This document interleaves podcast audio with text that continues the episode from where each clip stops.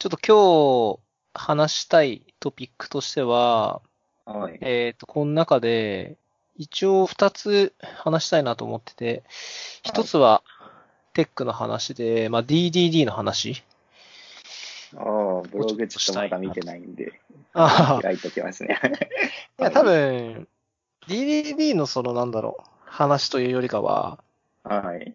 開発全体のちょっと話ああ、なるほど。みたいな感じなんで、まあ DDD 知らなくても全然大丈夫かなと思うんですけど、まあ一応ブログも書いてますと。で、はいあともう一個は、テックじゃなくて、えっと、家電の話 いいっすよ。はい。をしたいのと、あとなんかプラス一個、どっかピックアップして、えー話そうかなと思ってます。おーい。はい。じゃあお願いします。お願いします。じゃあ早速、この DDD の話からなんですけど、はい。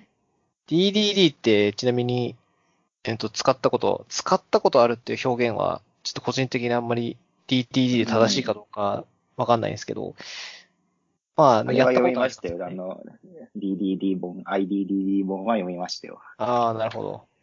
あれ読んで、まあ、趣味でちょっとやってみたぐらいですかね。うんうんうんうん実際にコーディングで実装にまで落とし込んだこともある感じですかね、じゃなんだ、DDD まではいかないですけど、クリーンアーキテクチャぐらいまでは、こうとかで落とし込んだことはありますね。あ。ああ、なるほど。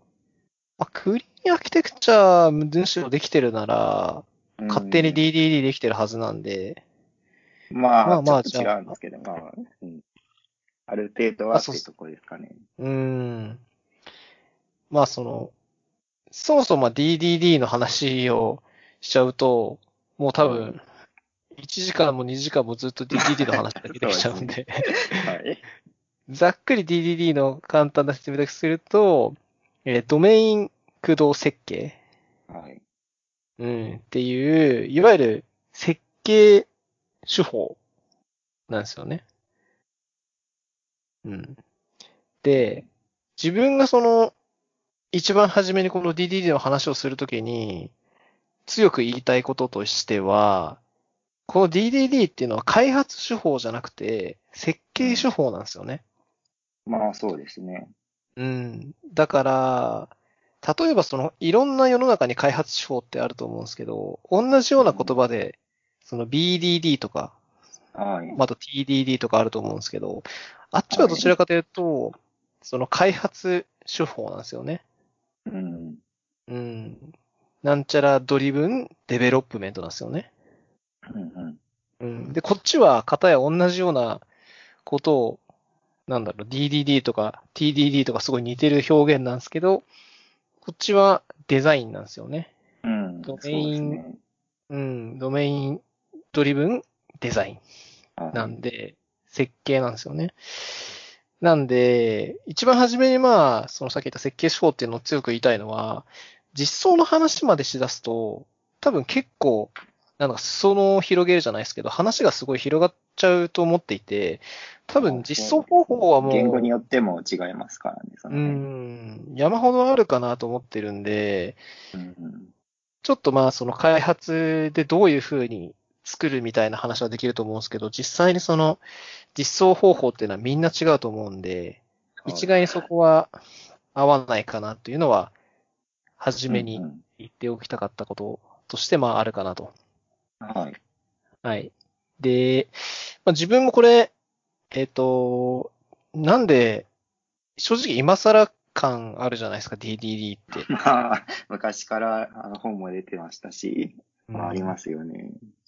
なんか歴史をたどると、2003年だかぐらいに、一番初めに提唱された設計思想で、なんかちょっと歴史をこう、なんで DDD ができたのかみたいな背景とかも調べてみたんですけど、はい。その、まあ、オブジェクト指向全盛の時代で、うん。オブジェクト指向の次に、えー、もうちょっとなんかこう、柔軟というか、えー、綺麗に書ける手法がないかとかで、当時はその、オブジェクト指向の他にエクストリーミングプログラムとか、うんまあ、ああいうのができた中で、この DDD が出てきてると。うん。で、まあ、それは、何を言いたいかっていうと、その前提にあるオブジェクト指向とか、エクストリーミングプログラムみたいなのを多少こう汲んでるんですよね。まあそうですね。オブジェクト指向とかは特に意識されてますよね。うん。なんで、すごい簡単に DDD 捉えるとすると、なんかオブジェクト思考の拡張みたいな。うん。オブジェクト思考を使ってもうちょっと、えー、なんだろう、システマチックに、はい。うん、設計する方法が、なんか DDD なのかなっていうのは思いましたし、なんかそういうのを知ってると、なんか使いやすいかなっていうのを思ったんですよね。いきなりこう、例えば参考書買って DDD のやり方とか、思うよこれは難しいですね。うん、読むと、うん。まあ話としてはもちろんわからなくはないんで、読み進めることはできるんですけど、なんで、なんだろう、クラスとか、そういうのをたくさん使って、うん。階層、階層というか、レイヤーに分けてとか、やるんだろうなっていうのが分かんないと、まあ分かんなくても進められるけど、分かってた方が進めやすい。そうですね。メリットとかも実際わかんないと、なんでこんな風に、まあむしろめんどくさいって思っちゃいますよね。落とし込んだ時に。同じようなクラスいっぱい作ってみたいな。うん。だからそういうのをまず先に知っておくと、とっつきやすいかなっていうのは思いましたね。うん。あとは、えっと、初めに話しておくこととしては、その、作った方が、そのエリック・エヴァンスって方はいはい。で、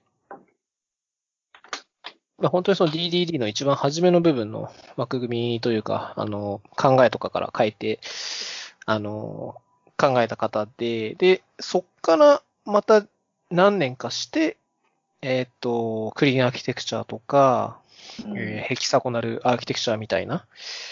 考えが生まれて、で、それが DDD とうまくマッチしてるというか、DDD を使うと、んそのソフトウェアを作る上で、なんだろう、そういうアーキテクチャとぴったりマッチするのが DDD だっていうのを言われてて、今この昨今、なぜか DDD がまた盛り上がってきてんじゃないかななっ。てますよね。うーまあん。、マイクロサービスもそうですけど、そうっす EDD とマイクロサービスは流行ってますよね。うん。うんマイクロサービスと DDD なんて、ぶっちゃけ何の関係もない気はしますけどね。関係はないですね。うん。本当にただこうなんか、パワーワードというか、バズワードを並べたいくて、そういう風に言ってるだけな気もしなくもないですけど、まあまあそこは、はい。として。うん。で、えーっと、実際にまあ僕もちょろっとまあ今使ってて、おーえー、実際にプロダクトにこう、組み込んだりしてるんですけど、まずかん事でですか？そうですね。うん。へ感想としては、え。はい。今んとこの感想ですけど、やっぱりすごいめんどくさい。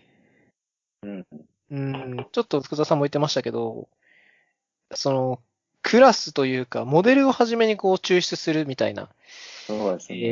えーところから始まって、それをこう、まあ、クラスとか、まあ、基本はクラスに落とし込むんですけど、それをこう、いわゆる DDD 用語で言う、えードメインモデルとか、うんでそこから作られるドメインオブジェクトとか、はい。うん、みたいなのにこう落とし込むんですけど、とにかく、なんだろう、い要するに、ドメインみたいな単位をどんどんどんどん抽出するんで、その分どんどんどんどんクラスが出来上がっうん。て、もうコピペしまくってどんどんクラス作るみたいな。うんいや、わかりますよ、本当 value object とかもそうですよね。そうっすね、はい。こんなのわざわざクラスにしないで string でいいじゃんってものも、うんクラスにどんどん落とし込んでいくんで。そうっすね。うんまあそっちの方が、えー、まあ、DDD 的にははい。いいんですよね。うんうん、慣れないとまあね、めんどくさいだけですからね。うん。まあバリデーションをこうするとか、あクラスで管理すると、その、やりやすいことが増えるというか柔軟にできるんで、あ。うんもちろんなんかプリミティブ型をこう使っちゃダメみたいなのは言ってなくて、使ってはいいんだけど、そのモデル、ドメインをこう中心に考えたときに、その、プリミティブとして扱ってはダメで、その、ドメインとして扱うんであれば、必ず値と、値でも、うんそ、の、値オブジェクトみたいなものにするとそうですいうよね。うなルールのせいで、はい。当然、当然もない量の、まあ、うんコードを書く羽目になってしまうと。はい、はい。っていうのがやっぱり一番初めに思ったので、うん本当に、あの、個人的に、その、まあ書いてる分、個人的になんだろう、チームとして書けば多分いいんですよ。うん。そうですね。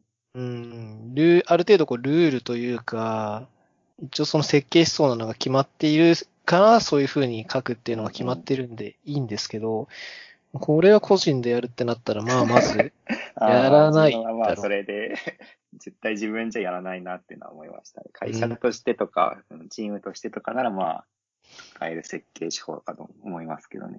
うん、ただただめんどくさいだけになっちゃいますから、自分の趣味のプログラミングでやると。うんそうなんですよ。で、まあ、その、さっき言ったドメインモデルをじゃあ、どこまで抽出するのかみたいな話も当然出てきて、うんうん。で、この DDD の世界の中では、そのコーディングする人以外に、まあ、設計手法なんで、まあそうだと思うんですけど、そのなんかドメインはいエキスパートみたいな人出てきますね。が登場するんですよね。うん はい。で、それは結局どういう人かっていうと、その製品とか、プロダクトみたいなのをコードに落とし込むときに、さっき言ったドメインっていうものが、どういうものなのかっていうのを的確に抽出できる人。うんもう、まあ、ドメインエキスパートみたいな言い方したんですけど、はい。それは、それは一体どういう人なんだっていう。実際の会社だとでも実際コード書く人がもう、ほぼイコールになっちゃいますよね。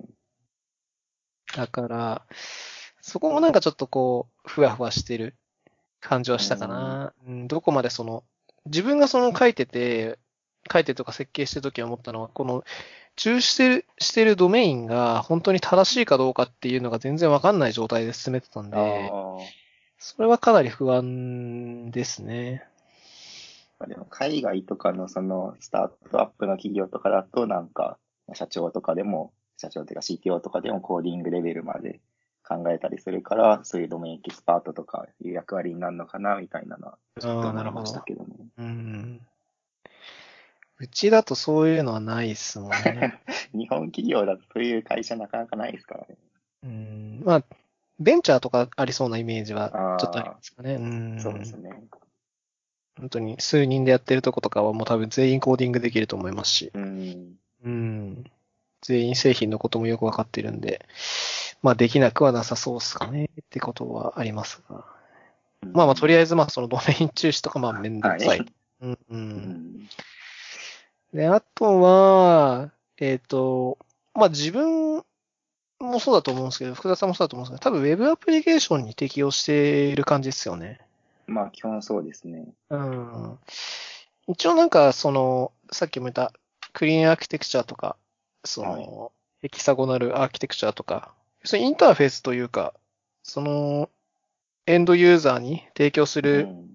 その部分っていうのは、正直何でもよくて、はいはい。基本基本的にはその、中で使うロジックとかに DDD を適用するから、うんえー、例えば、スマホのアプリでもいいですし、まあ、いったウェブアプリも使えますし、なんか CLI とか、うんまあ、そういうのにも基本的には応用が効くんで、まあ、どんなものにも使えるのは使えるとは思うんですけど、例えばその、ウェブフレームワークみたいな話がちょっと入ってくるかなとは思っていて、例えばなんですけど、その、まあ、例として いいか悪いかはちょっとなんとも言えないですけど、例えば Ruby で Web アプリケーションを書きますってなった時に、うんまず一番初めに選択されるのって、まあ Ruby on Rails が選択されるとあそうですね思うんです。はい。はい。で、まあ、Rails ってもう Rails の中にある程度ルールというか書き方が決められていて、うん。いわゆる MVC みたいでこんな感じで進めていくんですけそうどで、すね。はい。うん、もう、なんだろうな。もう書き方が決まってるんですよ。言ってしまえば。モデルはここに書きましょ Ruby on う。Rails はそうですね。はい。フォルダ構成とかを。うん多分、なんですけど、まあ Rails はかなりかっちり決まってる方かなと思うんですけど、はい他のフレームワークも、まあ結構決まってるのは決まってるかなって気がするんですよ。うん、Java とかも基本そうですよね。スプリングとか使ったら。はい。で、そこに DDD をこう当て込むみたいな。うん。まあ、感覚として逆かもしれないですけどね。DDD にフレームワークを当て込むのか、フレームワークにを当て込むのか、ちょっとまあそこは難しいかもしれないんですけど、要するに、その開発するときには、そういうフレームワークとかライブラリーっていうのが入ってくるわけじゃないですか。はい。で、そっちにも、いわゆる流儀みたいなのがあって、うん。そっちのルールに従うのか、それとも、あくまでも DDD を使うんであれば、そっちの設計思想にのっとって、もう無理やりそっちに書くのかみたいなうんのが、い多分実装してるといくつか出てくるとこってあるかなと思っていて、はい。そこをうまく両方、なんだろうな、いいとこ取りというか、うん。できないと、結構なんか大変なことになるかなっていう気はしましたね。Rails 使うなら DDD の構成にはならないですよね、基本的には。うん。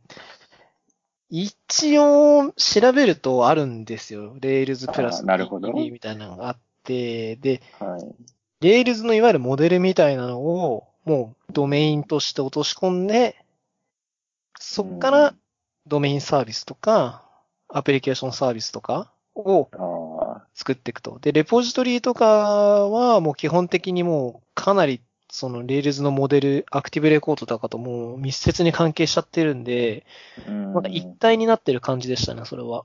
ああ、なるほど。うん。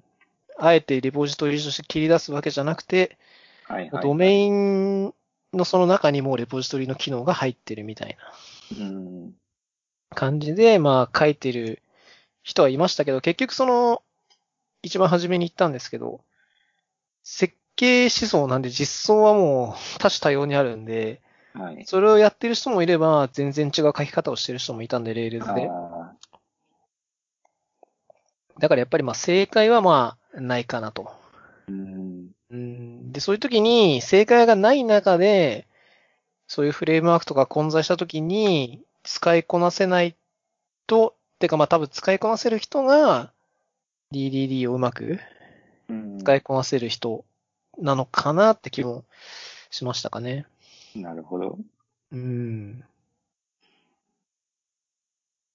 難しいっすよね。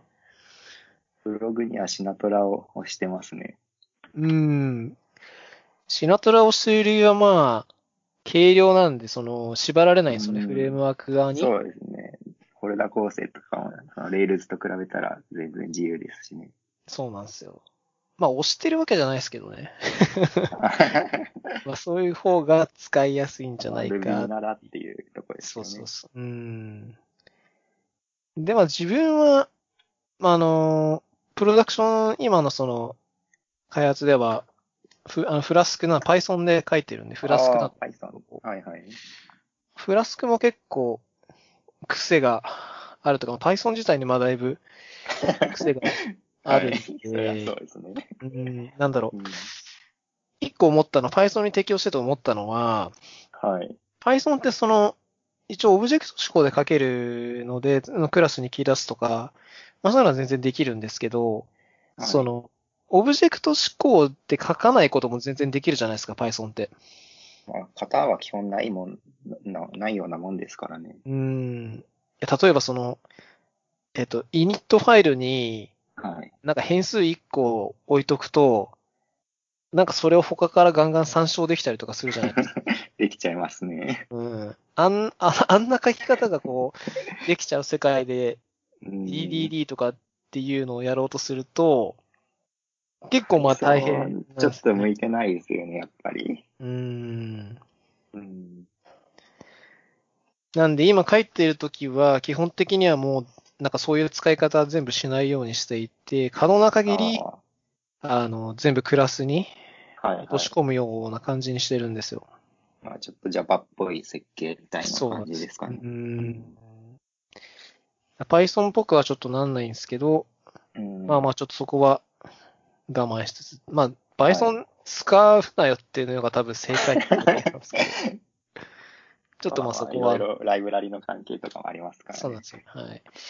まあ使ってるって感じでやってると。で、まあ言語の相性とかもやっぱりあるかなと思っていて、はい。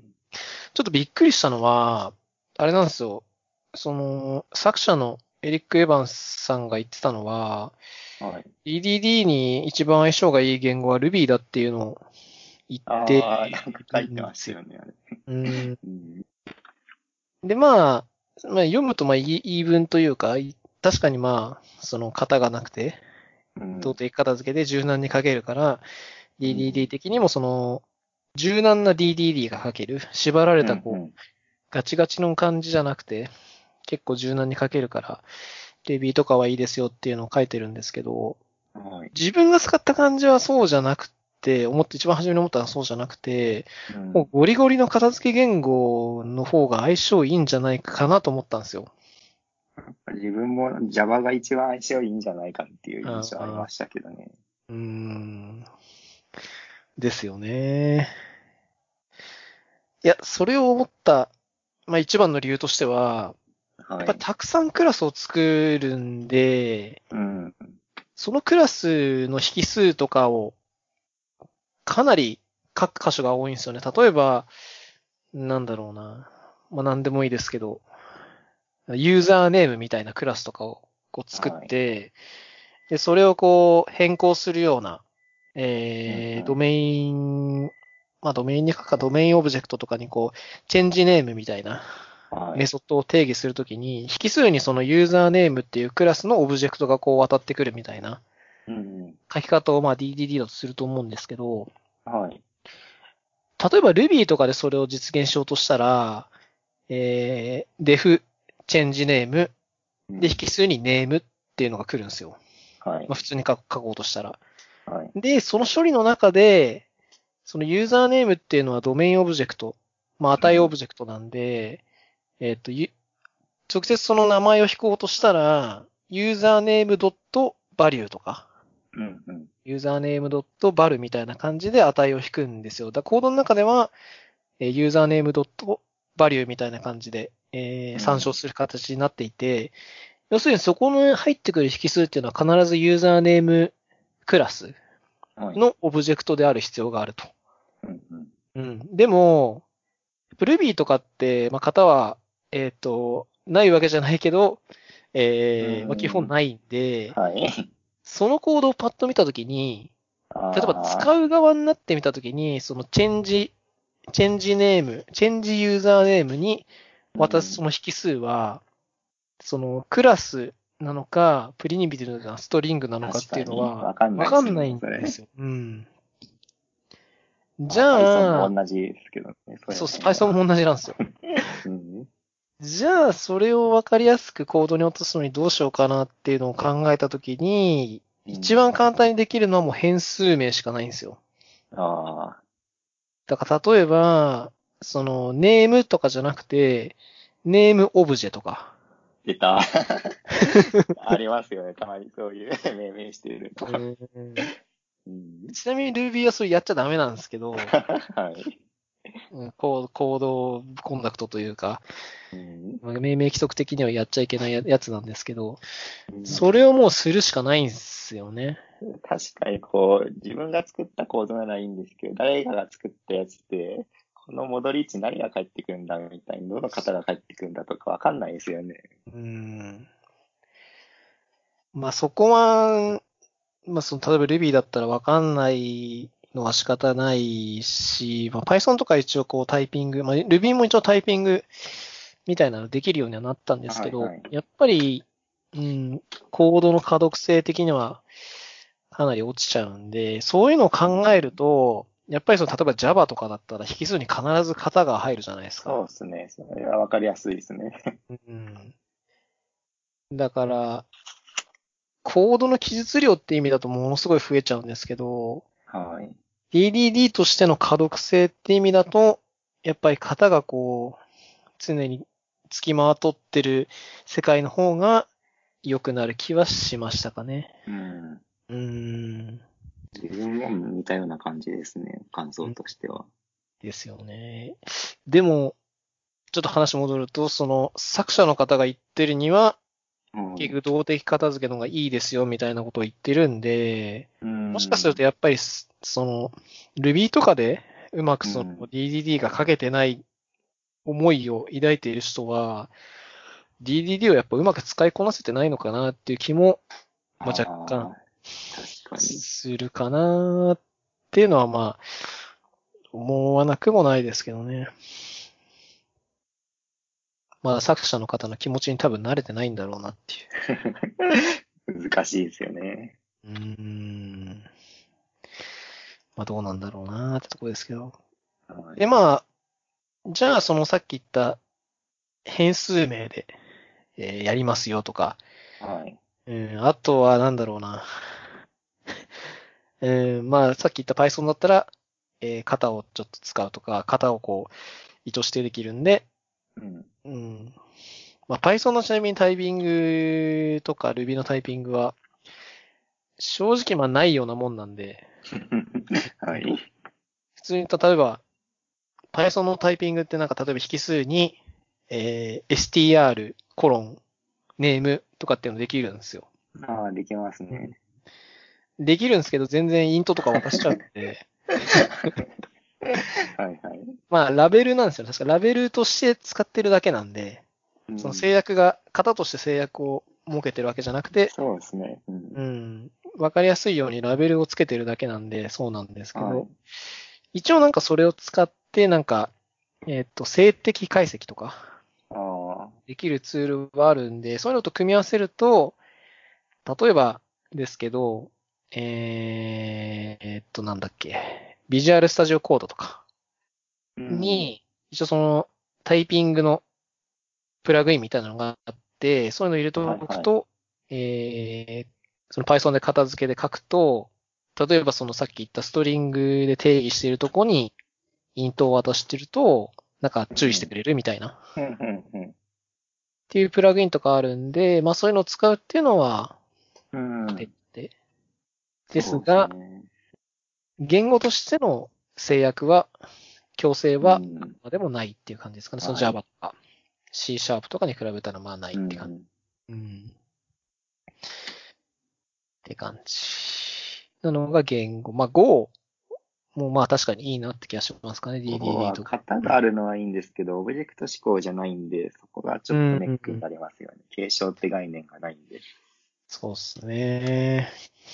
まあ、インターフェースがあるから、インターフェースか。うん。リポジトリ層とかは割とそのインターフェースを利用してううんまく書けたりするんですけど、はいはいはいはい。うん、肝心のそのドメインのところがなんか、ちょっと難しいですよね。うん。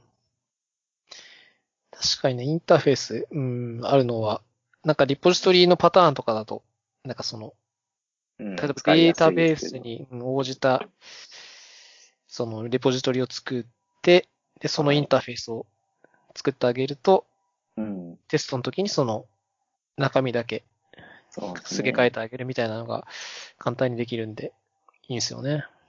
ここは相性はいいんですけどね。型もあるし、ちゃんと。うん。なるほど。はい。あとは、うーん、メンテナンス性とかも書いてた、に関しても書いたんですけど、うん。どうすかね。その、ちょっとまあ話ずれちゃうかもしれないんですけど、はい。結局その DDD を使いますとか、いろんなその設計開発書を使いますって時に、一番のその目的は何かっていうと、まあいいろいろあると思うんですけど、そのプロダクションとかから考えるそのもちろん儲かるとかって話はあるんですけど、うん、DDD 使って儲かるとかっていうのはちょっとまあ、全然話は合わないと思うんで、はい開発の世界だけで言うと、多分、まあバグを、バグを生まないっていうのが多分うん。目的としては大きくて、まあそれ以外だと、綺麗なコードを書く、そうですね。書きたいみたいなうん。目的があって、まあ DDD とか使うと思うんですけど、はい。その、じゃあ、えっと、綺麗なコードってそもそも何っていうの結構思うんですよ。うん。うんいや、例えばですけど、その、まあ、綺麗なコードと、もう一個まあ違う軸として、そのメンテナンス性の高いコードっていうのはまあ確かにあると思ってて、はいはいはい。例えば変更する箇所が少なければ少ないほど確かにそのメンテナンス性は高いと思ううんですよ。うん。でも、それイコール綺麗なコードではないとあはあ、思っ違いますね。ていて、じゃあどっちをこう、まあ、両方取るのはもちろんいいいいと思ってるんですけど、そのメンテナンス性を高くしすぎたせいで、さっき言ったみたいになんか、ものすごいこう抽象化をしすぎたせいで、うんコードの量とか追うところがすごい増えると、まあ、大変なのは大変な気がするんですよ。うん。逆にこうシンプルにクラスがこう1個しかなくて、はいはい。まあ、そこでこうなんか完結してるっていうのも、個人的には結構見やすい行動な気はするんですよね、そういうのも。割と個人的にも好きですね。そういうなんか、うん一行直すだけでもう 終わりみたいな感じの設計になっているところは。そうなん EDD だとでもなんかそう、そうはいかないじゃないですか。一つなんか、例えばデータベースにカラムが追加になりましたってなったらもういろんなクラス直さなきゃいけないしみたいな。うーん。まあ設計としては綺麗なんですけどっていう。だから、難しいんですよね、その、うーん、もちろん DDD で書けば、メンテナンス性が高くなる感じもするけど、綺麗には書けてんのかなっていうのとか思うと、はい。うん、やりすぎはやっぱりこう、やりすぎっていうか、なんて言うんだろうな、そこのいい塩梅をこう、うまくトレードオフで両方取れるみたいな感じの書き方ができると、そうですよね。うーん、いいコードなのかな。まあでも、難しいよな。なんていうの、プロダクトによって、そのどういう風な変更が入りやすいかにもよりますよね。絶対に変更は入んないような箇所を拡張しやすくする設計しても意味ないし、うーん、そうですね。変更はしやすい箇所をうまく見つけ出して、うんこう、考えるとか。うーん、そうっすね。でも、まあ、いや、難しくないですか？でもそれ。まあ、でもなんかバックエンド MySQL 使ってて、それをな他の、なんか、そのデータベースに変えた時でも、はい。コードをほとんど変えなくて済むよみたいな設うん計とかあると思うんですけど、うんでも結局そんなにもう、まあ、一回 MySQL 選定したら、MySQL のバージョンが変わることあっても、なかなか別のデータベースに行ってならないプロダクトもあるし、まあ、逆になるプロダクトもあるし、みたいなので、なるほど。なるほどね。うん。うん拡張性をどこまで設計するかとかによりますよね。うーん。実際にこう、うーん、個人的な経験からですけど、しっかり設計しても、なんか結局すごい書き換えるところができちゃうんですよね。ま良くない、まあ、設計が良くないって言えばあるんですけど。うんはいはい。まあまあ、とかね、あって。あとは、ちょっと戻るんですけど、その綺麗なコードっていうのが多分結構人によって違うんですよね。じ軸というか、ブレるとこがあって。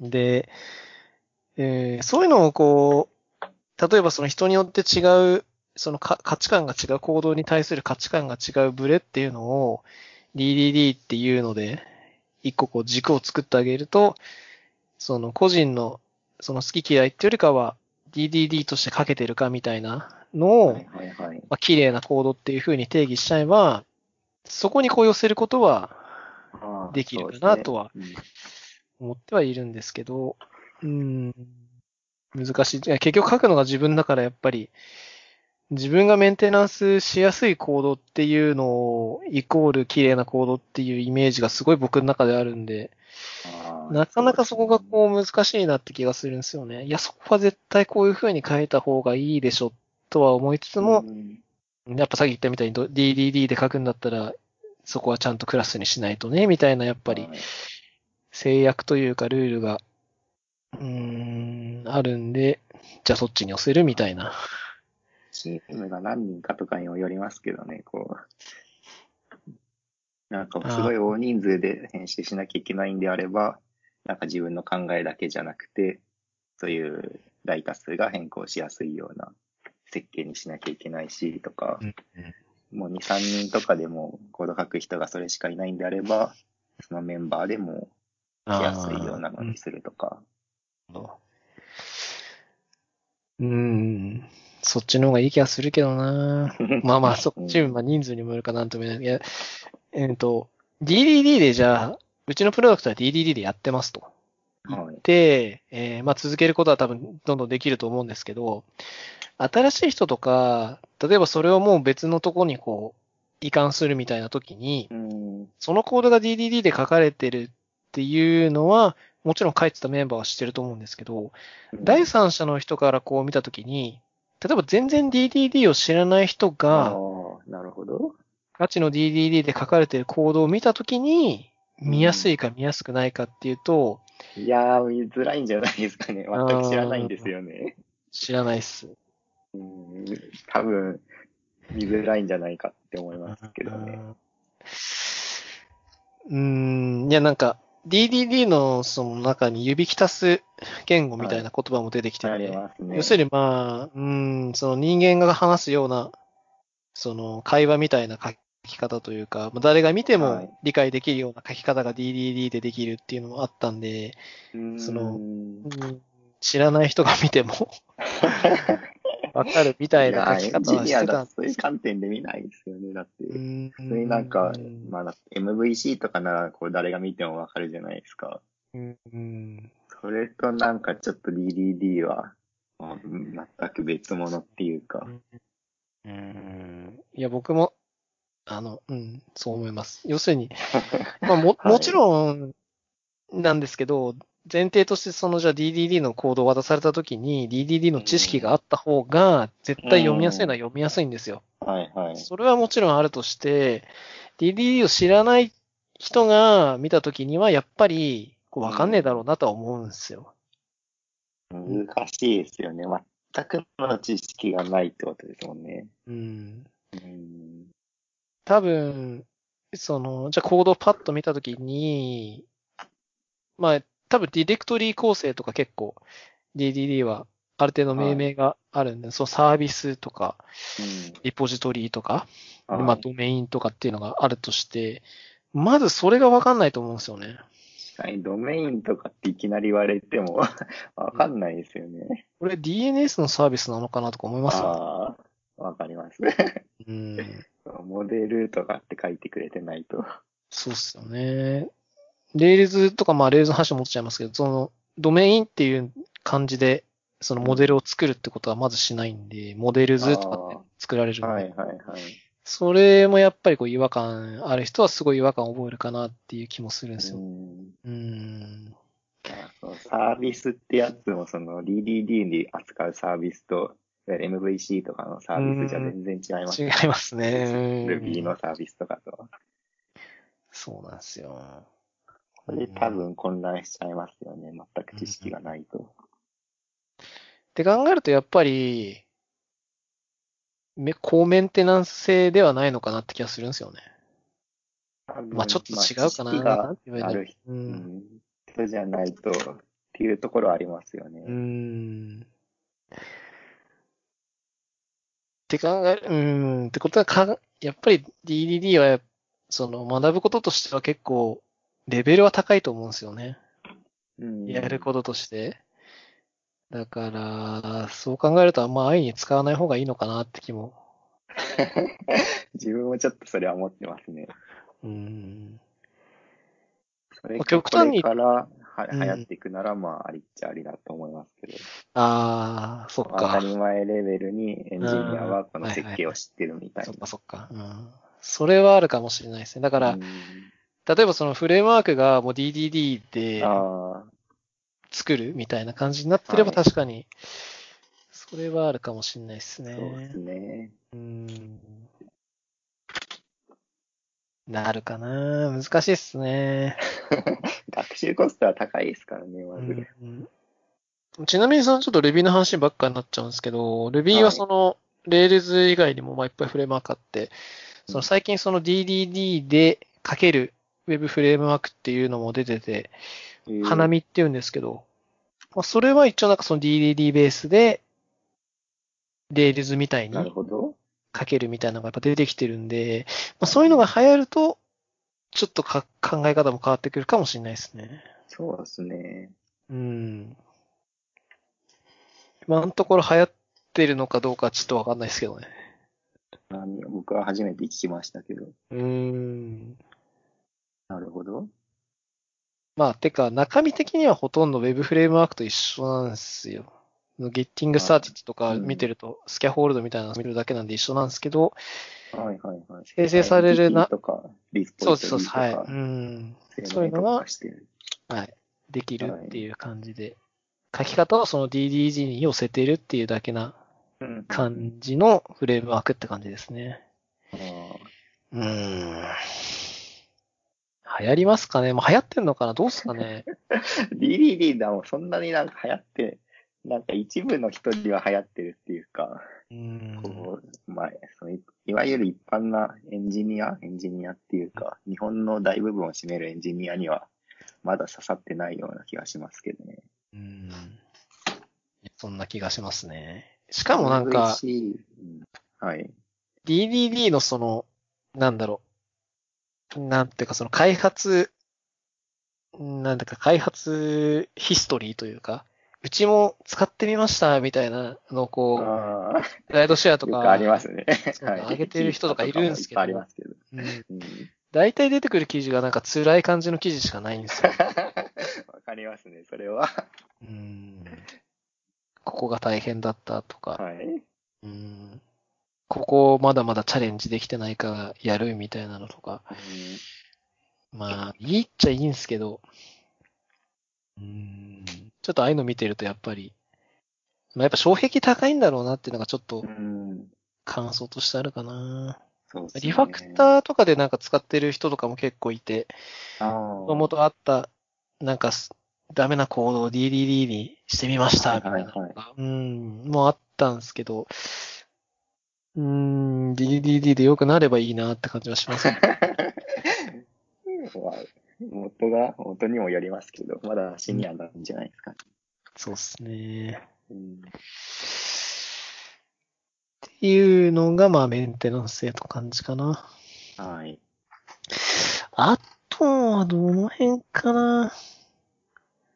うーん、まあ、あと、アーキテクチャとかその辺の話ですけど、うーん、まあ、基本はなんかレイヤードアーキテクチャっていうのを使って、うん。はい、そのはい、はい。当当時の一番初めに提唱された、まあ、なんて言うんだろう、実践方法みたいなのがそのレイヤードアーキテクチャで、それ以降にうんエキサゴナルアーキテクチャとか、まあ、クリーンアーキテクチャがまあ出てきましたと、なってて、最近はクリーンアーキテクチャとかバッチ系なんですかね。まあ、たヘキサゴンとかよりはクリーンの方が聞けますよね、よく。うん。僕は使ったことないんですけど、うん。な、どんな感じで違うんですかね？基本はでも一緒じゃないですか、その、実装に落とし込むときは。うん何を継承するかとか、インターフェースをどこまで定義するかが違うぐらいで。ああ。例えば、クリーンアーキテクチャの場合は、なんかこの機能を必ず使わなきゃいけないとか、まあ、こういうクラスというかインターフェースを定義しなきゃいけないとか、なんかそういうのはあるんですか？クリーンはでもなんかあの、あの丸い絵の図、有名な図あるじゃないですか。はい。ああれのなんか右下の、そのユースケースをうまく継承してる、ありますね。あの図が結構重要になってくる気がしますね。あなんか上から下にとか言ったりするやつインタラクターとかのその辺あ。が。はいはいはいはい。なるほど。それを守ってれば大丈夫って感じですかね。大体そんな感じですねう。ーん。って考えればまあ、大きくは変わんなそうですかね。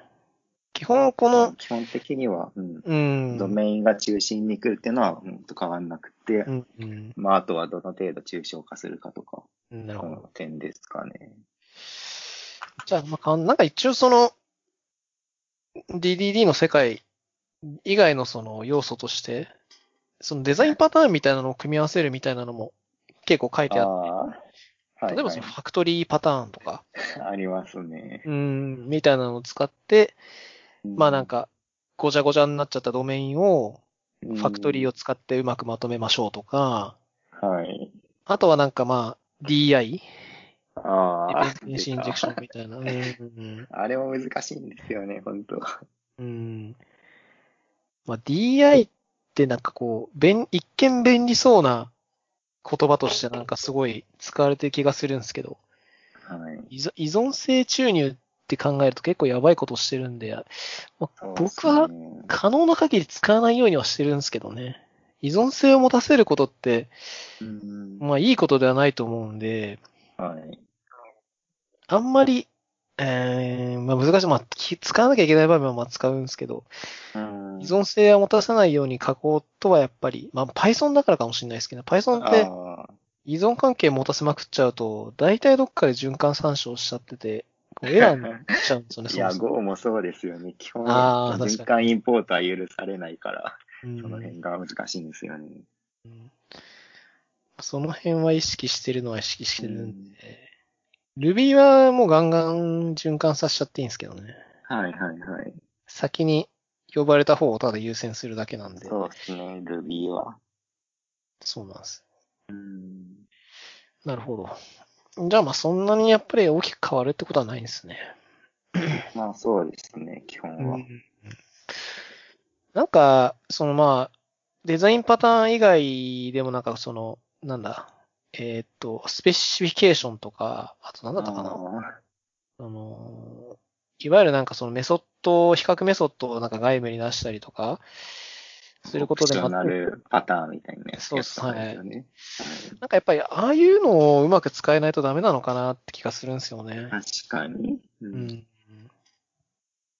結局大きくなってって、そのドメインの数とかが大量になってきたときに、うん基本的なその DDD の設計思想だけだとやっぱりもう大変なことになるのは分かってるんで、そこをうまく、なんだろうな、まとめるというか、もうちょっとその、インターフェースでもなくて、その、まあ、いわゆるそのオブジェクト感みたいなのをうまくうん。取り扱って綺麗にするような、まあ、集約みたいな考えだと思うんですけど、そういうのをやっぱうまく使わないと、うーん、結局汚くなっちゃうかなって気はしますかね。うん難しいですよね、なかなか。難しいと思いますね。そこは本当にだから、設計手法がゆえというか、本当テクニックで、はいその人のその経験とか、知識に本当に左右されるとこなんで、はい。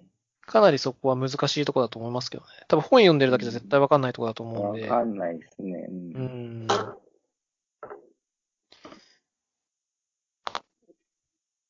そうなんですよね。まあそんなとこかな。DDD に関してはそんな、なんか言ってなかったこともありそうだけど、まあそんなもんかな、でも。まあ結局。うん、うん、まあ今一応使ってるんで、てかまあ使い始めてしまったので、それ、でもよくお仕事でその使えるって感じになりましたね。うーん。いや、あの、ちなみに僕が推薦、まあ、こんなこと言ったらあれかもしれないですけど、僕が推薦したわけじゃないんで、ああ、なるほど。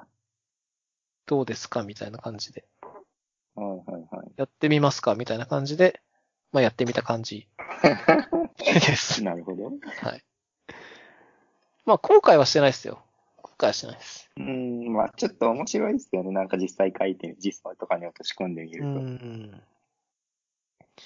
なんか気持ちよくなるとこは気持ちよくなるんですよね。うん、わかりますね、それは。うん。うん。いいっちゃいいんですけど、ちょっとね、まあ、くどいとこがあるっていうのが難点かな。うんまあ、今後ね、どうなるか。まあ、ほいや、流行る、流行るんですかね、本当に。そこはちょっと謎ですけど。さっき言ったみたいに、その、例えばですけど、その有名どこのフレームワークとか、うん。有名どこの言語が、もうご利用しすれば嫌でも広がるんで、そういうのを待つしかないような気もしますかね。だっても10、うん18年とかも20年ぐらい前のまあ設計思想なんで、うん、それを今更ってなるともうなかなか難しいとこもあるし、他の技術とか考え方ももうある中で、それだけ一線でこうやるっていうのは多分厳しいと思うんで、ウェブアプリは、まあ、フロントエンドよく書くんで、まあ、 React とか Vue とかだと、はい、別に DDD とかいう世界ではあんまりないですからね。全くないと思いますうね。ん。そのドメインの点で多分フロントエンどドで流行らないと、うんなかなか難しい部分もありますよね。ビューで、いやー、多分、書けなくはないけど、あんま意味ないような感じなんじゃないですか。ですよね。JavaScript の部分だけとかそんな感じなんですかね。あの、バックエンドの。そうっすね。テンプレートとか使えるんですかね。ビューのテンプレートとか。多分それが UI、ユーザーインターフェースにあーなるほどそれがなんか仮に別のに書き換わっても OK だよねみたいのが多分 DDD とかクリーンアーキテクチャなんだろうなってはいいう。はいはい。うんなるほど。まあ JavaScript もでもまあ型あるじゃないですか。一応、まあ、タイプスクリプトとか使えば特にありますよね。うん。まあ、まあでもめんどくさいっちゃめんどくさいですけどね。でも TS は結構好きですけどね、個人的に。ああ、すそうなんですね。ごいなんか、結構いい言語だな、書きやすいし、書き方あって分かりやすいし、うん読むのも読みやすいし、なるほど。もう Java ほど硬くはないし、みたいな。なんかビューとかって、その JS 部分に何使うかって選べましたよね。確かタイプスクリプトにすするね。のか、はい。コーヒーにするのかみたいなの選べましたもんね。コーヒーはもう多分、あんま使ってる人いないと思いますけど。うーん。あ、そうなんですね。うん。AJAX っすか ?AJAX というかじゃあ、えっと、jQuery。jQuery ももうあんま使ってないんじゃないですか。使わないですか？そうですか。AJAX っていうか、その、レスト、レストっていうか、その、バックエンド呼ぶなら別のいろんなライブラリはあるし、はいドキュメント .fetch もあるし。はい。ありますね。なるほど。そうですか。じゃあまあ、DDD に関してはまた、はい。僕もまだ使うんで、多分、次、半年後に、はい。また福田さん、あ、なんですけどそうなんですね。多分その時にまだ触ってると思うんで、ああ、はいはいはい。またそこでどうなってるかちょっと話す感じにしようかなと思います。なるほど。はい。はい。もしかしたらやってない可能性すらありますけどね。いやいやいや、でも、仕事でやってるなら多分やってるんじゃないですか。いやいやわかんなけど適当に投げる可能性がちょっとゼロ。はい。はい。じゃあ次が家電について思うこと。うんこれは本当に雑談なんですけど、はい。なんか最近ちょっと家電捨てたんですよ。いくつか。おー。うん。で、えーっと、空気清浄機と、えなんかヒーターみたいなのがあって、ー。はい。それ二つと、あとなんか捨てたんだけど、ちょっと忘れちゃったな。まあ、粗大ゴミでこう出したんですよ。家電を。を。はい。で、まあ、えっ、と、空気清浄機は結構ずっと使ってて、7年ぐらい使ってたのかな。でまだ実は全然使えるんですよ。壊れたとかじゃなくて、へー。もう、なんだろうな。一番の理由はもうメンテナンスめんどくさくなっちゃったんですよ。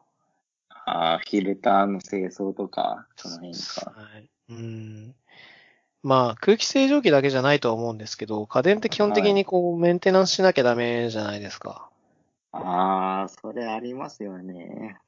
掃除機でもそのフィルターありますし、はいはいはい。エアコンでもフィルターみたいなのとか、うんもっと言うとなんか、そのファンを洗ったりとかはいもしなきゃいけないんで、うんまあもちろん毎日やる必要はもなくて、週1とかでもなくて、まあ、月単位で大体いいんですけど、はい。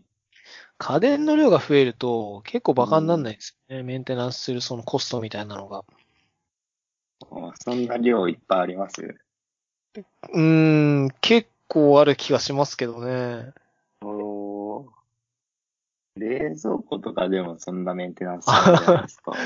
そうそう。冷蔵庫とテレビはまあはいほぼしないか。テレビはしないですね。うん。うん。確かに洗濯機のあの、あ、自分はドラム式なんですけど、はい。あの、乾燥のあの、ホコリっていうか、はいあそこ清掃するのは結構面倒ですよね。うん。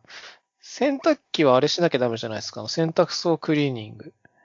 あ、でもそれ、普通に自動洗浄みたいな機能あるじゃないですか。ああ、あの、あまあこないメーカーにもよるのかね。はい。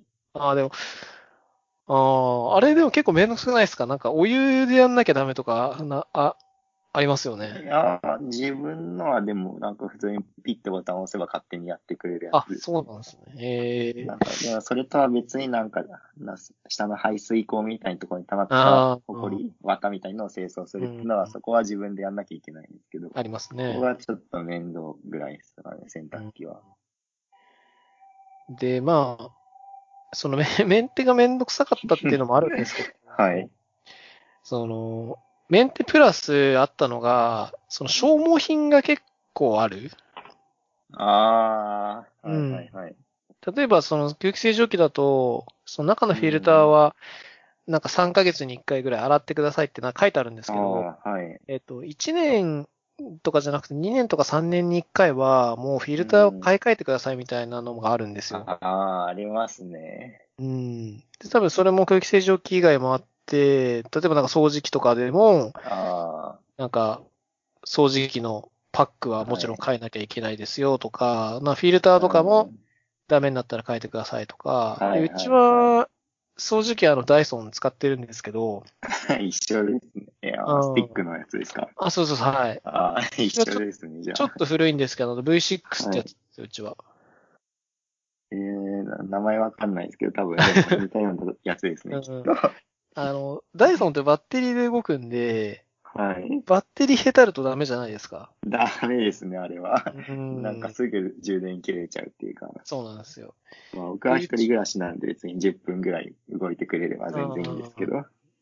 それはまあいいです。うちは結構1回で30分ぐらい動うんまあかす。そうですよね。えうんうちバッテリーも2回変えてるんですよ、実は。ええすごい。うん。で、1回変えるのにだいたい1万円ぐらいかかるんですよ。ああ、なんで、そのランニングコストみたいなのは実はかかるんですよね。やっぱ家電って、実は。そうですよね。うん。であって、はいもういいかなと思って捨てちゃったんですよ。結局そういうのがもう、めんどくさくなっちゃって。うん。でえーじゃ、あどうするんですか、これから。いやだから空気清浄機に関しては、もうないんで、もう窓を開け、基本的には窓を開ける。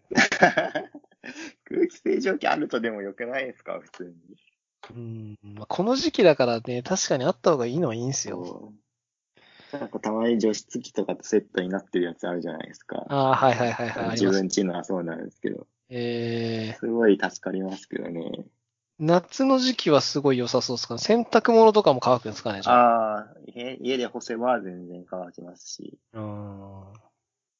それは確かに。その除湿機、その除湿機しかせ、その専門の除湿機と比べると、その水を溜めれる量がちょっと少ないから、頻繁に水を捨てに行かなきゃいけないっていうデメリットはありますけど、なるほど。その梅雨の時期とかだと1日1回とかは捨てなきゃいけないとか。エアコンの除湿機は使わないですか？あ、それも使ってますね。あのドライってやつですよね。はいはい、ドライスう。ん。それも使ってますね。なるほど。うーん、め、めんどくさくないですか？メンテですか？メンフィルテ。ター、フィルターでも変えてないですけどね、別に変えなくても機能してくれてるっぽいし、本当ですか？まあ、今5年ぐらい使ってるんで。すけど、えなんかいいかな、みたいに。ー、一回も変えてないですか？洗ってないですか？あ洗いはしますけど、そのあ交換、完全な交換はしてないですね。あ、ああ、そうなんですね。なるほど。洗うっていうか、まあ掃除機でホコリ吸ったりとうん、かはしてうん、ますけど、はいはいはい。なるほど。ずーっとつけっぱなしって感じですか空気清浄機とかは？ああ、ずっとつけてますよ、普通に。うーん。まあそうですね。自分も空気清浄機は基本ずーっとつけてましたね、あった時は。はい。うーん。で、まあ、まあ、いざなくなってみると、なくても生活できるんですよ。まあ極論そうですよね、別に。うん実は。うんだから、意外と、その、まあ、話ちょっと違うかもしれないですけど、なんかミニマリストみたいな話あるじゃないですか。あ物を持たない人みたいな。あ、はいはい。うん、なんかああいうのって、結構なんか身軽になった方が、なんか生き、生き、なんか生きてて、生きやすいんじゃないかなっていうのをなんかちょっと感じましたけどね。っていうのも、その家電の話しかしないですけど、物を持ってたりすると、さっき言ったようにメンテナンスしたりしなきゃいけないし、ランニングコストかかったりするんですよ。うん。で、そういうのから解放されるんですよね。はいはい。もし持たなくなると。で、そ、そこで空いた時間何かできるようになったりするんで、ちょっとこう、時間に、実は余裕が生まれるみたいなメリットが、ミニマリストってあるんじゃないかなと思ってて、なるほど。うん。まあ別にミニマリストになりたいわけじゃないんですけど、はい。意外とこう、も、ものというか、身辺整理みたいなのをちょっとうん。最近はしてて、まあそれの先駆けとして、ちょっと家電の整理をしたって感じなんですよ。で、掃除機とかもじゃあ、え捨てちゃ、捨てちゃうんですか？いや、掃除機はあります。掃除機はさすがに必要ですよね。うん。いや、だから、最低限の家電だけ今ある感じですかね。えっ、と、なるほど。掃除機、テレビ、冷蔵庫。はいはいはいはい。あと炊飯器か。そんぐらいかな。ああ、それ以外は全部ほとんど捨てましたね。ケトルとかは？ケトルもありますね。電気ケトルありますね。あああとあれもありますね。オーブントースターか。結構ありあ、ますね。ああ、電子レンジオーブントースターありますね。自分はでも一体型になってるやつですけどね、あの、ヘルシオ。ああ。うーん。まあ、べ家電、家電ってでもそんなもんですよね、大体。まあ、空気清浄機がオプショナルぐらいで。いやでもあと必須じゃないですか。いやいや、こだわったらやっぱいっぱいあるんですよ。その、例えばですけど、料理家電とかめちゃくちゃあるじゃないですか。ああ、家電。例えば例えばですけ。ど、はい。その、昔持ってたんですけど、はい。あ、そう、そう、それもそうですし、その、あホットサンドメーカーとか持ってたんですよ。あ。いいそれはさすがにいらないですけど、ね、めっちゃ限定的じゃないですか。いや、結構便利なんですよ。あるとパン美味しく食べれるんで。なるほど。うん。しかも、まあ、メンテナンスは洗うだけなんですけど、まあ、ねまあ、洗うのめんどくさいですけど、まあ、結構良かったんで持ってたりしましたし、あとはその、書いてますけど、ルルンバとかああ、ルンバうちもありますよ。の、おーもらったやつですけど。使あ、使ってます？よ、普通に。うんなんかそのダイソンの掃除機ではそ掃除できない箇所を、その自分じゃ見落としちゃう箇所をきれいにしてくれてるんで、たまに週1で動かしたりとかしてますね。えー、ルンバって意外とメンテナンス面倒じゃないですか？ああ、ちょっとだるいですね、あれは。うそのん溜まった埃をちょっと捨てなきゃいけないのと、フィルター掃除しなきゃいけないのとで。うんうんなんかたまに、あれじゃないですか。あの、フィルター、フィルターなのかなんか絡まったりするローラーの部分に毛が絡まりまくってああ、ありますね。動かないみたいな。うんちょっと自分持ってないんで、どういう感じかわかんないですけど。あとはなんかそのルンバとかだと、はい。その部屋をルンバに最適化しなきゃいけない？ああ、確かに家族で住むと難しいですよね、その辺。うん自分はワンルームなんで全然、床は全然置いてないから、簡あ簡単なんですけど。だからまあ、そういうのもあるから、だったらもう、なんだろう、届かないとこは、はい。手伸ばすとか、クイックワイパー使うとか、うーん。うん、で代用するとか。まあ難しいですけどね。あったら便利なんですよね、でも家電って。まあそうですね。でもルンバはでもルンバだけじゃ多分掃除しきれないと思うんで、うん。普通の掃除機プラスルンバって必要だと思うんですよね。そうなんだ。でもそれもなんかおかしな話ですよね。なんか、まあそうですよね。ルンバだけだとでもちょっと 綺麗にしきれないじゃないですか。うん。あ、あれって、なんだろう、吸引力というか。吸ってくれる度合いってどんなもんなんですかね？吸引力は低いんですけど、なんかそれこそダイソンじゃ見落としちゃうようなゴミとか、ホコリ、ちっちゃいホコリとかを結構吸ってくれてて、まあその、そのダイソンじゃ掃除しきれないところをルンバがなんかうまく見つけてくれて綺麗にしてくれてるっていうところがありますね。いや、でもそんなの気にしなくていいんじゃないですか。確かになんか別に目に見えないような埃を結構ルンバは吸い取ってくれてるんで、うん。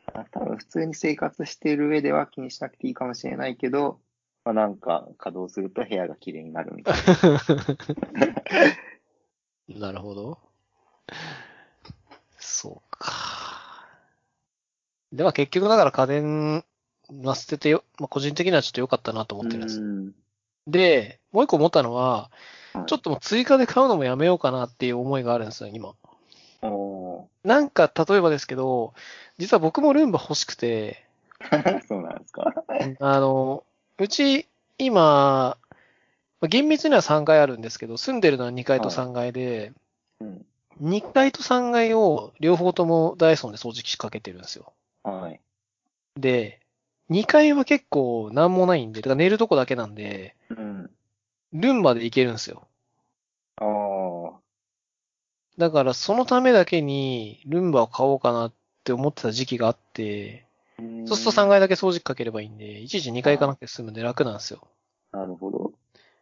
ただ、いや、ダイソンで2回かければよくねってなって、はい。やめたんですよ。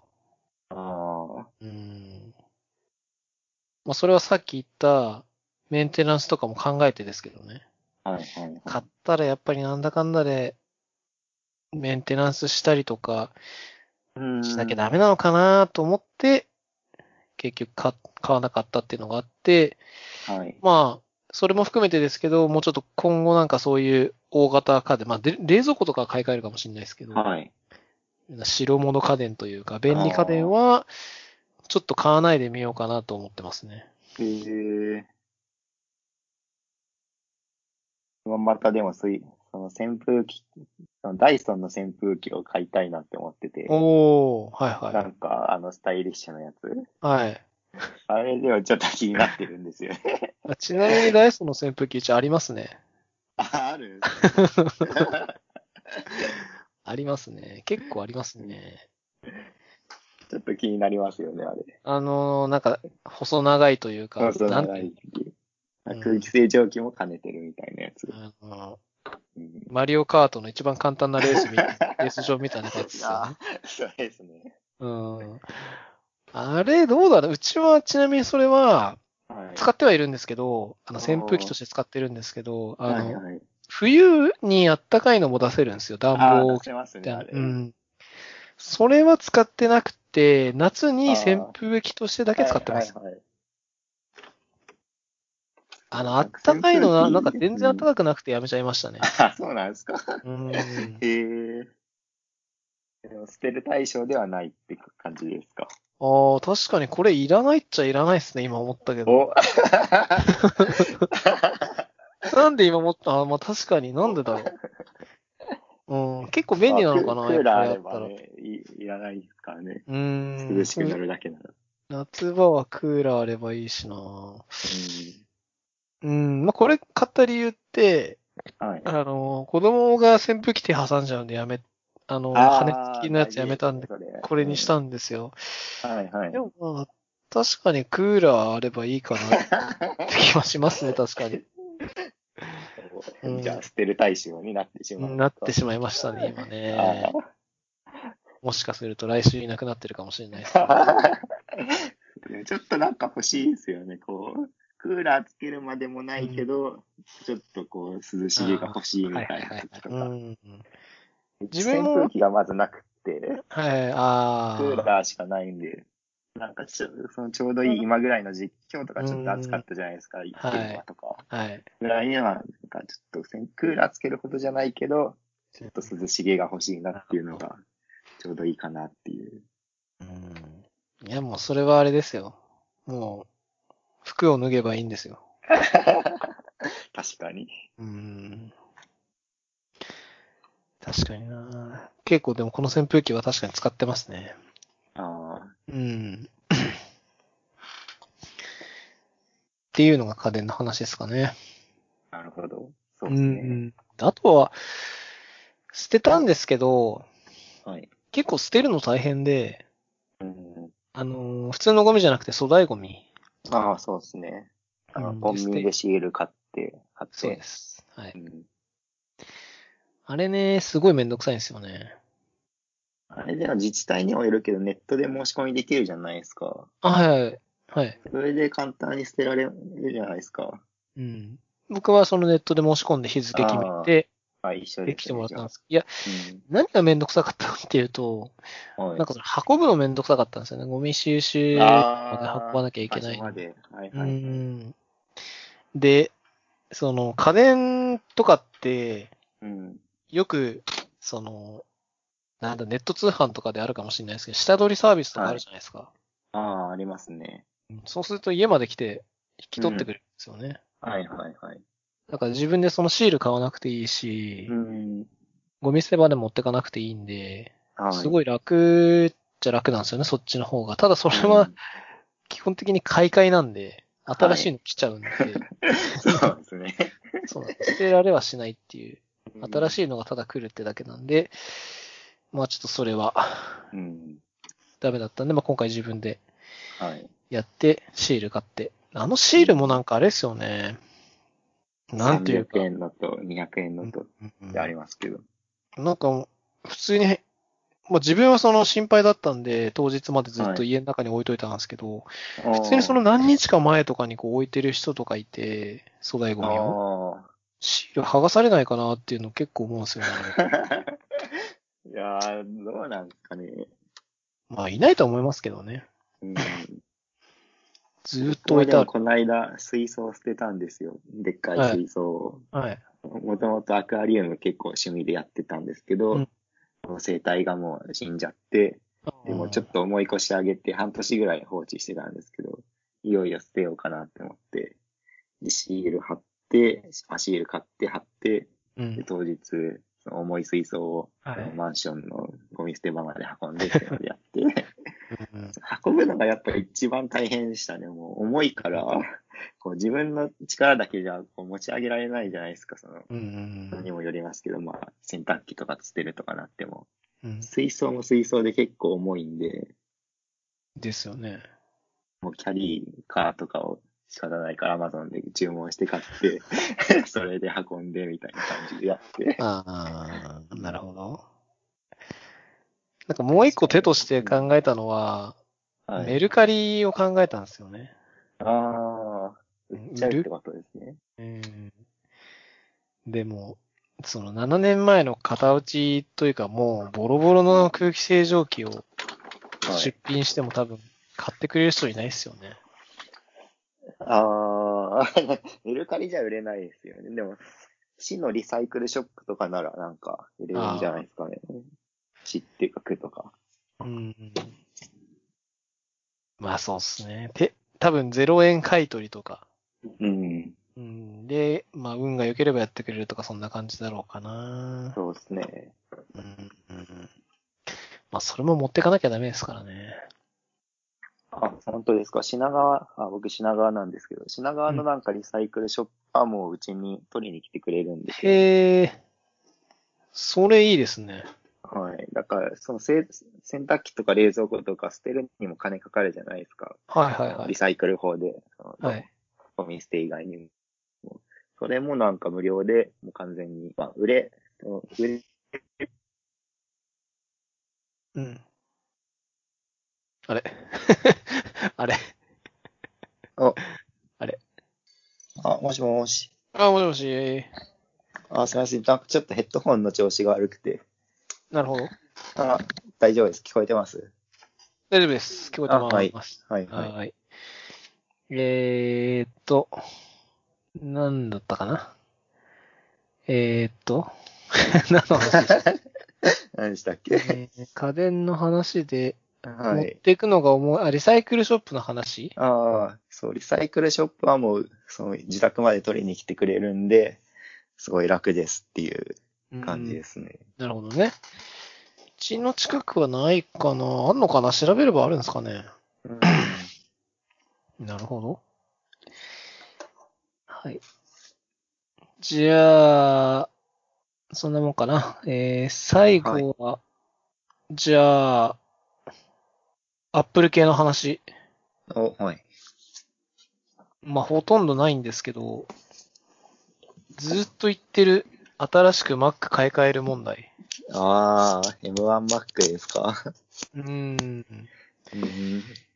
まあ、欲しいんというか、今使ってる MacBook Air がもうだいぶ来て、型が来ちゃってるんで、ああ、一緒ですね。うん、ちょっともう新しいのかなと思ってて、うん。まあ何買おうかなと思ってて、前から欲しいなと思ってたのは、はい。うーん、まあ、MacBook 系か、うん。えーっと、あの、箱のやつなんでしたっけ ?Mac mini か。ああ、はいはうい。ん。であと最近出た iMac? 出ましたね。うーん。だけどまあ多分、基本的に自宅で、まあ作業して使うのがメインだし、うん。持ち運ぶって考えるとまあ MacBook かなとは思いますかね。ああ、一緒ですね。うん。で、まあ今このご時世だったら、まず M1 かなって気はするんですが、うん。どうなんだろう。どうなんだろうっていう、え ーまあ、調べるとインテルのいいのや、いいやつがあればいいんですけど、うーん、まあ M1 になっちゃいますよね、今。M1 になっちゃいますね。うん、心配なのはやっぱり動かない開発ツール はい。うんがやっぱり未だにあるんでう、ん。メジャーどこはもうだいぶ、ドッカーとか、ええまあホームブリューとか、はいはい。あの辺はまあ対応はしてるんで、続々と対応してるんで、まあ、問題ないかなとは思ってるんですけど、ん VirtualBox か、えー、あれ動かないんですか、まだ？動かないんですよ。え一応、 Rosetta 経由で動くみたいなのはあった気がするんですけど、ネイティブ対応はまだしてないんで、ー、はいはい。まあもしかしたら、っていうか動かなかった気がするかなううん。ん。なんか、ドライバー系とかで使えます？えっ、と、ベイグラント経由ですかね、僕は。ああ、なるほど。うん。使いますね。全然使ってないです。なんかもうどっか出てから別に。ああ、全部どっか。それで。うん。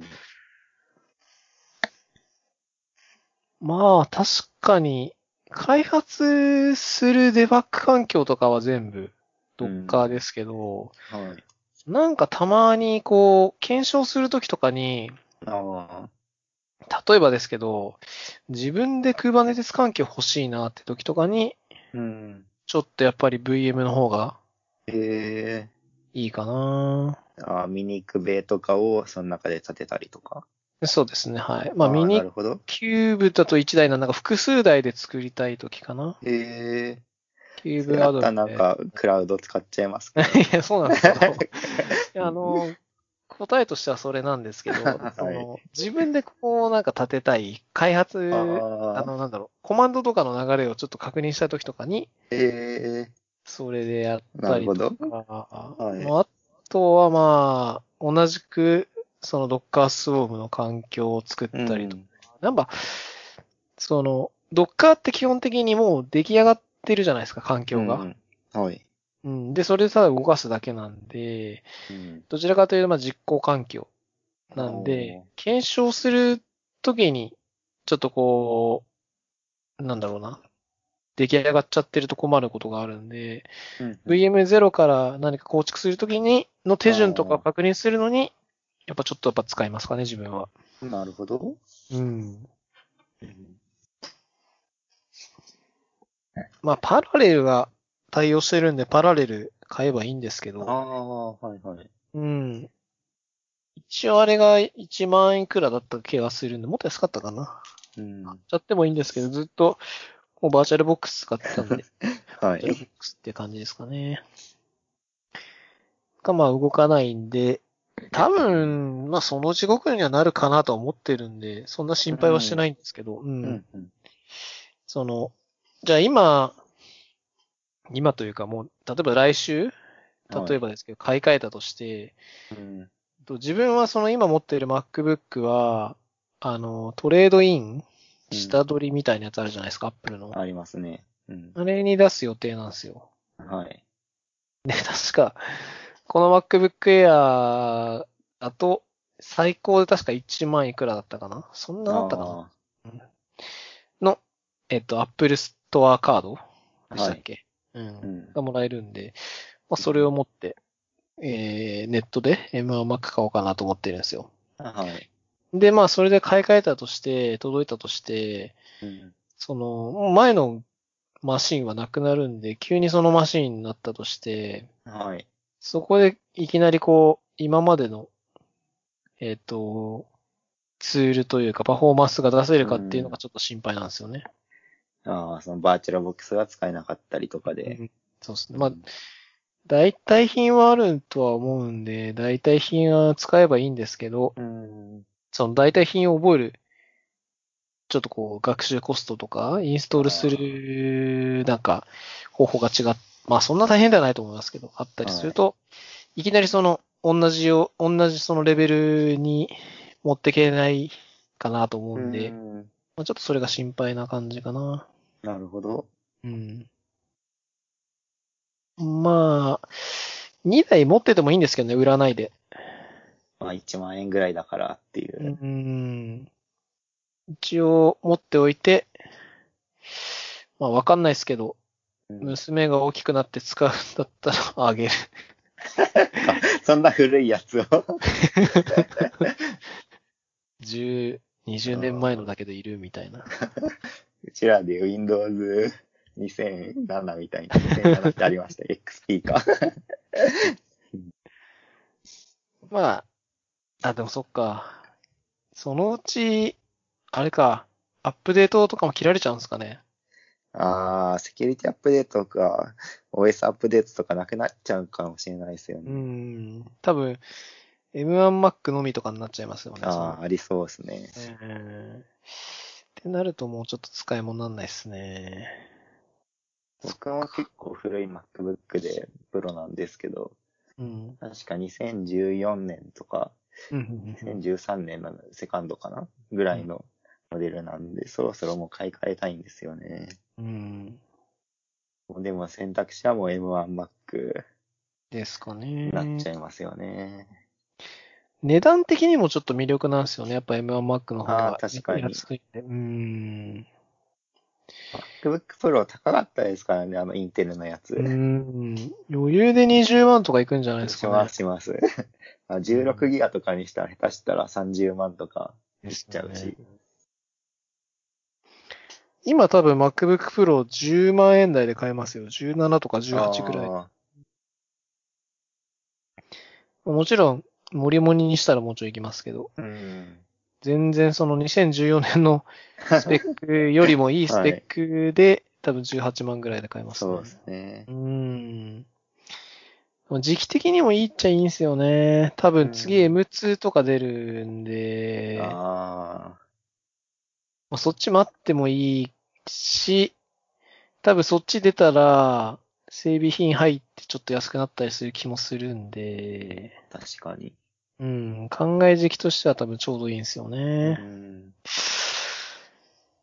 悩みとか、まあ6月にボーナスが入るんで、同じこと考えてますね、本 みんな考えますよ。当。まあ、絶対そうですよ。うん買うかなーってとこですかね。まあ iPad?iPad Pro も新しいの出たんで、はい。iPad もワンチャンありかなっていうのも思ってるんですよね。いやー、でもタブレットだけじゃなんかちょっと厳しいですよね。まあ厳しいか、X コードビルドできないとやっぱどうしようもないか。うん。頑張ればできそうっすけどね、iPad でも。確かに。うん。あとはサイドカーが使ってみたいとかもあるんですけどね。へえあの、サ、サブディスプレイはいはい。Mac のサブディスプレイとして iPad を使うみたいなのあるじゃないですか。ありますね。うん、あれをやってみたい。うーん。うん。かな、まあでも、うん。確か iPad Pro が9万ぐらいなんですよね。この間出てたやつが。ああ。で、MacBook の本当に一番下のやつが同じぐらい。9万から10万ぐらい。うんうんうん。ただ多分、一番下の MacBook だとさすがにちょっと貧弱すぎるから、うん。買うとしたら Air か、まあ、プロ、まあ、ちょっとプロかなって気はしてるんですけど、うんまあそう考えると iPad1 台買うんだったら、うーん、まあやっぱ Mac 買った方がいいかな、MacBook 買った方がいいかなってとこは、そうですね。うん、若干するかな。ってのはまあ、えー、思って。あ、あとあれですかね。あの、エアタグ？ああ。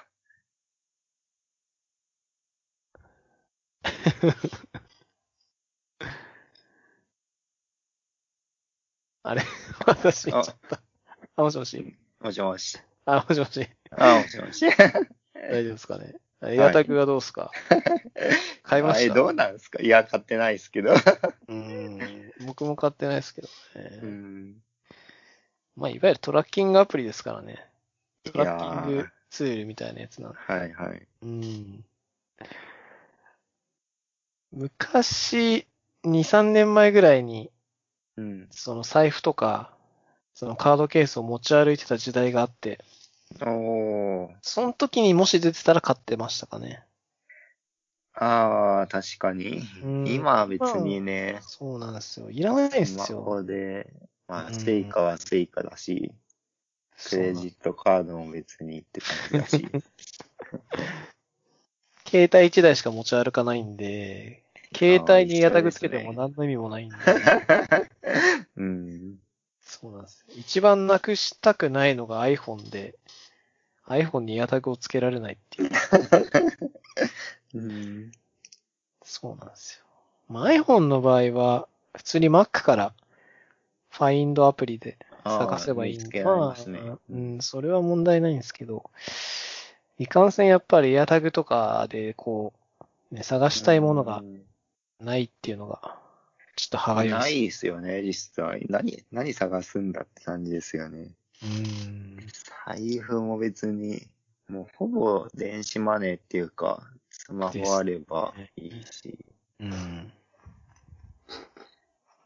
まあ、僕があるとしたら鍵、家の鍵ぐらいですかね。鍵はさすがにうちスマホでまだ開けらんないんで。ああ、スマホでは開けられないですね、うちも。なんか NFC とかで開けられるやつとか、鍵はある。あうん。ああいうのになると多分スマホで開けられる家とかもまあ当然あるんで、そうなってくるともうそれすらいらないんですけど、うちはまだ普通の鍵なんで、確かに、そうまあなってほしいですよね。つけるとしたら鍵ですけど、出かけないし。なんか別に、そうなんですよね。しかも、賃貸なんで、なんか、いざとなれば、その、不動産屋さんとか、大家さんに、ね、なんそうなんか開けてくださいって言えるし。うん。うんつけるほど、むしろエアタグつける方が怖いみたいな。確かに。うん。なくなったらどうしようみたいうん。な、あるんで。うんまああれ気になったら、まあ、あれのアプリ作れるのかなとかですかね。ああ、どうなんですかね。まあ、デバッグモードみたいなのはあれっぽかったですけどね。へえ。API あるかちょっと調べてないですね。あーどう？ある、ある気はしますけど、その、なんか専用のアプリからビープ鳴らしたり、あとは、なんか、色をこう変えるとか。確かなんか LED かなんか入ってて色を出したりとか、音変えたりとか、なんかそんなんはできた気がするんで、はまあ、つってもね、なんもないと思いますけど、なんか。うん。作ったとしても何ができるのかっていうところです。うんうんまあ、エアタグを使って、そのアプリじゃ、アプリではなくて、なんかゲームしたりする。例えばなんか宝探しゲームとかなんかあると思うんですけど、あまあ、そういうのはできるかなとは思うんですけど、うーん。ちょっとまああんまり、お、うん、なくはないけど、あ、API あってもちょっとな、なんか使うのかな使わないのかなちょっとなんとも言えないですかね。そうですね。うん。iPhone と連動させてなんか、遊べるのがあればいいのかな？ちょっとわかんないですけど。でもさすがに多分ジャイロセンサーとかそういうのは入ってないと思うんで、入ってんのちょっとわかんないですけど。どうなんですかね。なんか技術的には、その Bluetooth ドローエナジうん。うんーと、なんか AR の機能も使ってるらしいんですよ。へえ。なんだかよくわかんないですけど。それでよりリアリティに、その場所がわかる？例えばその、の、今までのそのトラッキングアプリって、その本当にはい何メートルとかまでしかわかんないんですよ。はい自分の位置から何メートルまで。うん。要するに高さがそんなにわ、高さはわかんないんで、うん例えばビルの8階にあっても同じ位置にあるように思い、思うと。時があるんですよね。はい。で、エアタグはそれもわかるんですよ。あ上ですみたいなのがわかるんですよね。あ、なるほど。で、それをなんか AR 空間でうまく認識してるらしいんですよう。んうんへえ、だから技術的には結構なんか面白い技術使ってるんですよね。確かに。うん。一個あると遊べそうな感じはしますけどね。何につけるかですよね、確かに。うん。まあ何もつけなくていいんですよ。飾りとして置いといてなんかそれで遊ぶみあたいな。あ、はいはい。そんな感じじゃないですかね。だって一個確か、えー、いくらだったかな ?30 ドルだか。日本円だったら多分3000円ちょいぐらいなんかするイメージしますうんうんね。4個セットか3個セットでなんか1万いくらみたいな。うん。だった気がしますかね。だから結構するんで、うん亡くなった時のショックがでかいかな。逆に。とかね。うん。エアタグ。なんかエアタグとかなんか MacBook 買ったらひょろってつけてほしいですよね。ああ、いいっすね、それ。家電量販店で、なんか家電を高いの買ったら、おまけでなんかつけてくれるみたいな。プリンター買ったら、プリンターの印刷用紙つけてくれる。それならね、いいっすよね。うん。いや、でもそれぐらいの値段感ですよね。その MacBook とかに比べたら。うーん。わざわざ買ってっていうのはちょっとね。うん。結構まあギークのおもちゃ感ありますよね。うん。うん。いや、タグもじゃあ買ってないと。買ってないっすね。はい。もうだいぶ話したかな。うん。1時間半ぐらいですかね。ううんん。まあそんなもんでいいかな。大谷翔平選手の話。好きなんですか？え、いや、まあ野球好きなんで見てるんですけど。うん。いや、その人としてすごいなと思ってて。へえ。うん。野球もすごいけど、はい。そのなんか振る舞いというか、生活あのーその、うん、人としてすごいなっていうのを思いますかね。なんかこういう、その、いわゆる天才みたいな人って、どんな世界にもいると思ってて、うん。エンジニア界の大谷翔平って誰なんだろうなって考えてましたけどね。エンジニア界？ええどうなんですかね。いや、その二刀流するような人。例えばなんか、ー。Ruby も書けるし、Python も書けるし、みたいな。そんな人いっぱいいる。は別にいっぱいいますよ。大谷翔平に失礼じゃないですか、逆に。そっか。そっか。確かうんにうんなんかこういう、なんだろうな、その二刀流じゃないですけど、多分こういう天才肌の人って、例えばその今までやってた、まあ、野球うんですけど、今大谷翔平選手野球ですけど、このはい人が、例えばサッカーの世界に行った時とあか、ーバスケットの世界に行った時とかでも、なんか活躍しそうなイメージあるんですよね。ありますね、確かに。うーん。要するになんか、何をやってもできちゃう人みたいうなんイメージがあって、うんこういう人ってやっぱり、その大谷翔平選手以外にも世の中にいると思ってて、うん。ちょっと怖いのは、もしこういう人が、その今までやったこと、エンジニアの世界に来たことがなくて、うんふとエンジニアの世界に来たら、なんかとんでもないブレイクスルーを起こして、なんか自分たちが今までその20年とか30年で築いてきたものを一瞬でなんか追い抜いてしまうようなことをしてしまうんじゃないかなっていう怖さがちょっとあるんですよね。ああ、そう考えるとでもそういう人いないっすよね、エンジニア界には。いや、どうなんすかね。いや、わかんないですよ。例えばはい。ですけど、その有名エンジニアみたいな人って、有名エンジニアっていうかなんて言うんだろうな。有名エンジニアみたいな人っているじゃないですか。うん例えばその Ruby の開発者の松本さんとかってまあそうい。有名な人で、うんでもなんかちょっと大谷翔平感というか、なんというか、なんて言うんだろう。なんかそういう感じじゃないじゃないですか。うん。まあ、そうですね。もちろんすごいのはすごいですけど、すごいですけど。う。うんん、なんかその、じゃあ例えば、松本さんが、その、うんえーと、なんだろうな。えー、野球界に行って活躍するかっていうと、かもしれないじゃないですか。まあ、そうです。それはそうですよね。うんだからそういう何やらしても一流になりそうな天才みたいな人ってカリスマ性のある人とかなんかいるじゃないですか、なんか。いますね、たまに。うん、なんかそういう人が突如現れたら怖いなって。なんかその、例えばですけど、うん。新人、会社の新人とかで、結構すごい天才みたいな人が入ってきて、はい。どんどんどんどんこう出世していくみたいなのあるじゃないですか。ありますね。もちろん全然いいいいのはいいんで、うん。刺激になるんでいいんですけど、なんかそういう人がこう、ふと現れてもおかしくないだろうなっていうのは結構感じるんですよね。うん。